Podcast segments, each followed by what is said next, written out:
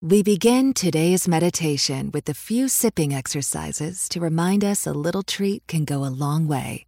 So pick up your McCafe iced coffees, close your eyes, and deep sip in. And deep satisfaction out. Ah. Take a treat retreat at McDonald's. Right now, get a McCafe iced coffee in any size and any flavor for just 99 cents until 11 a.m. Price of participation may vary. Hey, everybody, it's Tuesday, April 30th, and I'm dedicating today's episode to the brilliant filmmaker John Singleton, who passed away yesterday. I'm going to break down a few scenes from my favorite movie of his and speak about just how important he was to the culture. This is Shaun King, and you are listening to The, the, the breakdown. The, the, the, the breakdown. The, the, the, the breakdown.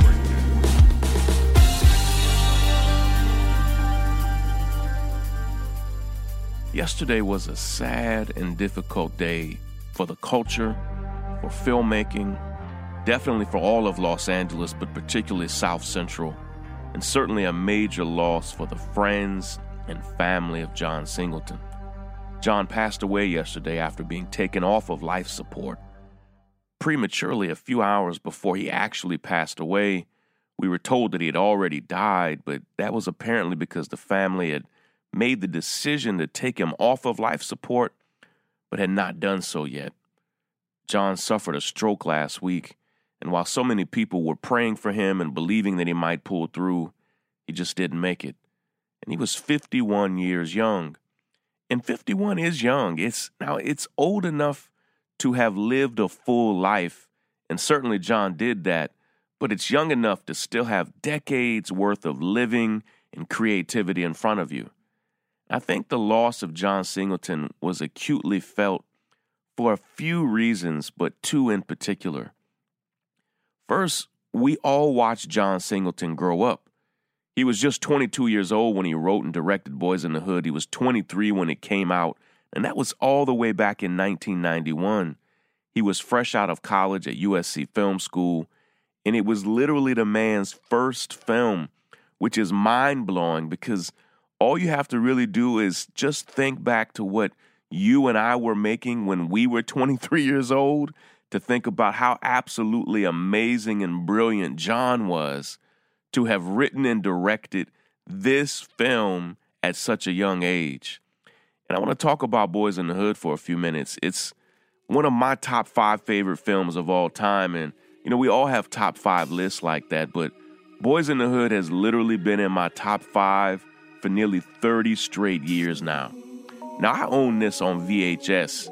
And for you young people who don't know what that is, and yes, I'm serious, way, way, way back in the day, we used to have these rectangular cassettes that were about the width of a box of tissue.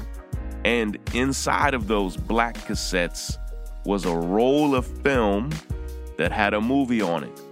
Now, it sounds wild to have to explain this, but my youngest kids, they never really even used DVDs. It's now all about Netflix and YouTube and streaming for them. So VHS tapes were way before their time. And I owned Boyz N The Hood on VHS, I owned it on DVD, and now I also own it on iTunes. I have a poster of the film up in our living room. That's how much I love it.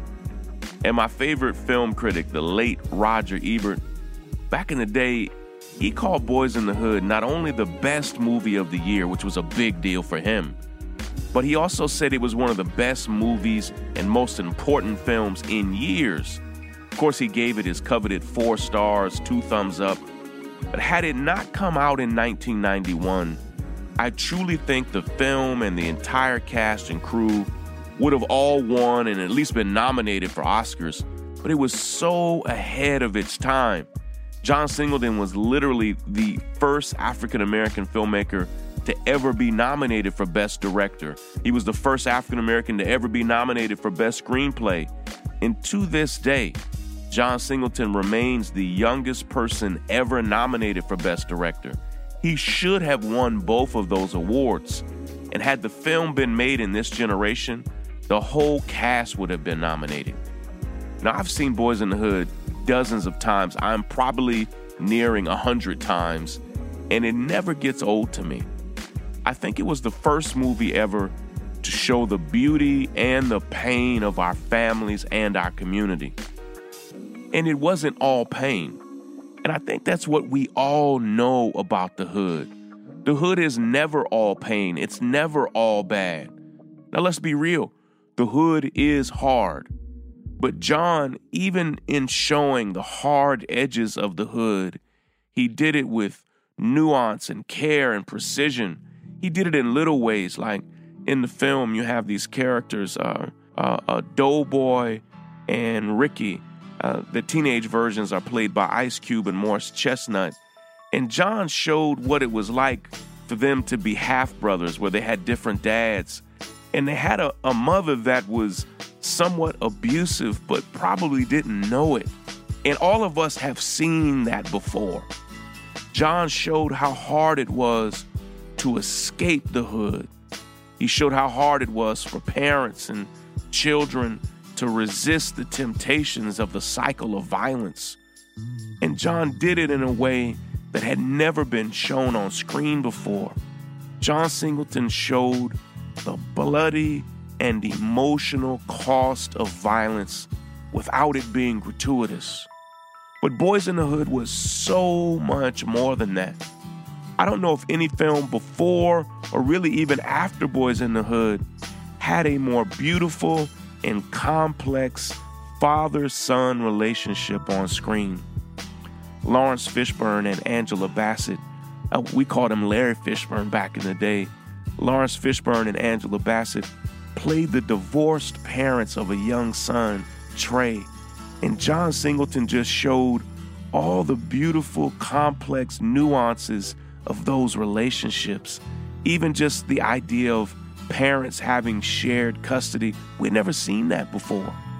But my favorite parts of the film, it's all of the conversations between Laurence Fishburne and his son, from how he teaches his son about the responsibilities of doing his chores to a tender talk that he had with him at the beach about having principles and understanding the birds and the bees. And I want to play a clip for us from that beach scene. Uh, Laurence Fishburne, you know, again, back then we called him Larry, uh, he took his young son to the beach. Now, the film has two versions of the son. They have an elementary school version of the son and a high school age version. This is the elementary school age version of Trey. And they're just at the beach. Trey and his father Furious Styles, which is an amazing character and an amazing film name. Trey and his father, Furious Styles, are just talking.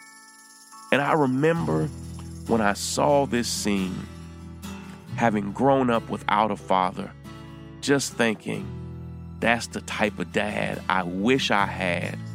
And this is the type of dad I wish I could become someday. Here's the scene. So tell me, you a leader or a follower, hmm? I'm a leader. Okay then. What's the three rules? Break it down for me. And hey, think before you answer. I got it.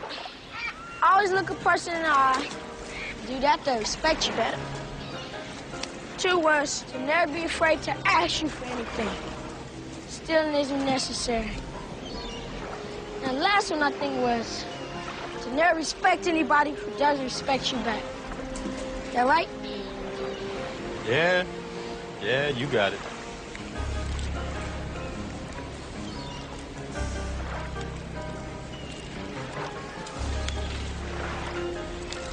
What do you know about sex? I know a little bit. Oh, yeah? What little bit is that? I know. I take a girl, stick my thing in her, and nine months later, a baby comes out.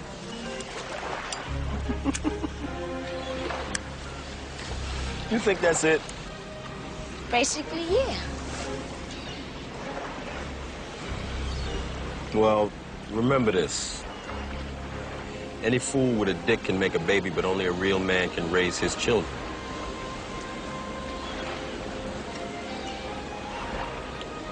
I wasn't but 17 when your mother was pregnant with you. all of my friends was dropping out of high school, hanging out on corners, in front of liquor stores, getting drunk, getting high. Some of them was robbing people. Some of them was even killing people. Hey, you remember my friend Marcus? Yeah, he got into robbing people. Wanted me to come along and join him, but I was like, nah, man. I'm getting ready to have a son. I knew you was gonna be a boy.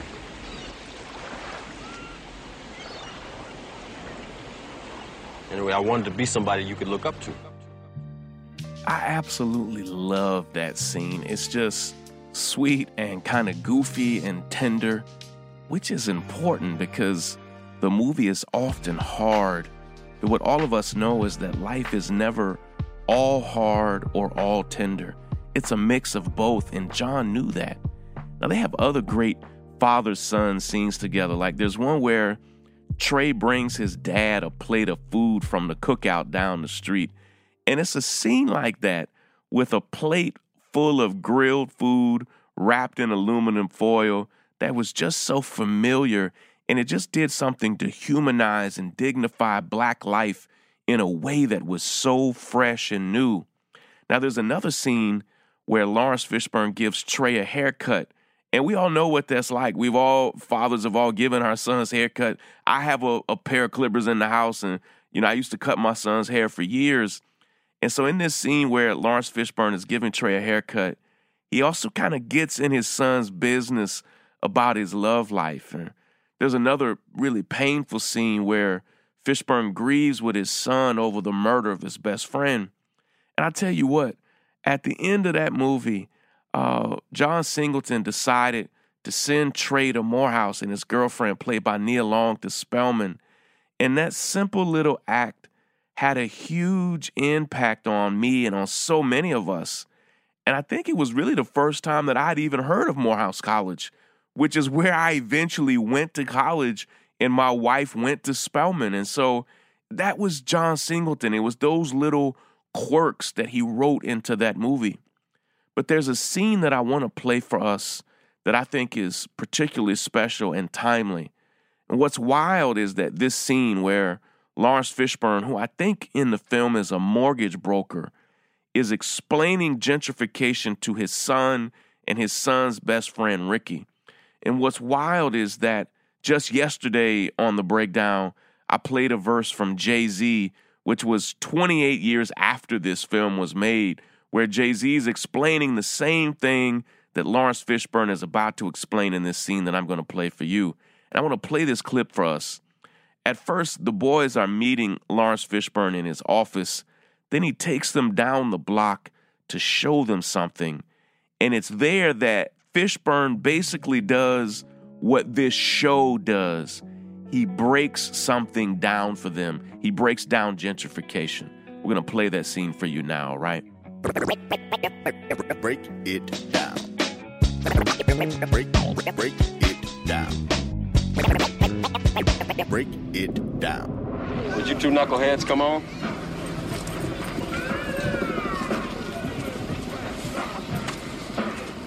Why don't y'all take a look at that sign up there? See what it says?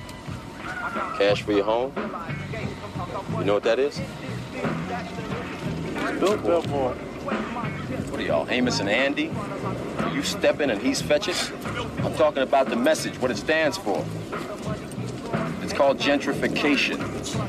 It's what happens when the property value of a certain area is brought down. Huh? You listening? Yeah. To bring the property value down.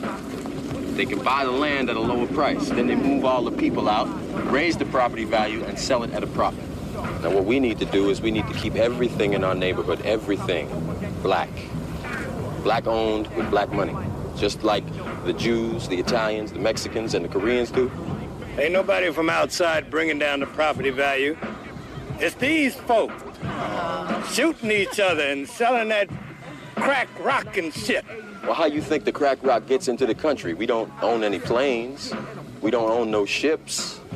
But we are not the people who are flying and floating that shit in here. I know every time you turn on the TV, that's what you see. Black people Yeah. selling the rock, Right. pushing the rock, Yeah. pushing the rock. Yeah, I know. But that wasn't a problem as long as it was here. Wasn't a problem until it was in Iowa and it showed up on Wall Street where there are hardly any black people. Now, if you want to talk about uh, guns, why is it that there's a gun shop on almost every corner in this community? Why? Tell you why. For the same reason that there's a liquor store on almost every corner in the black community. Why? They want us to kill ourselves. You go out to Beverly Hills, you don't see that shit. But they want us to kill ourselves. Yeah, the best way you can destroy a people, you take away their ability to reproduce themselves. Yeah.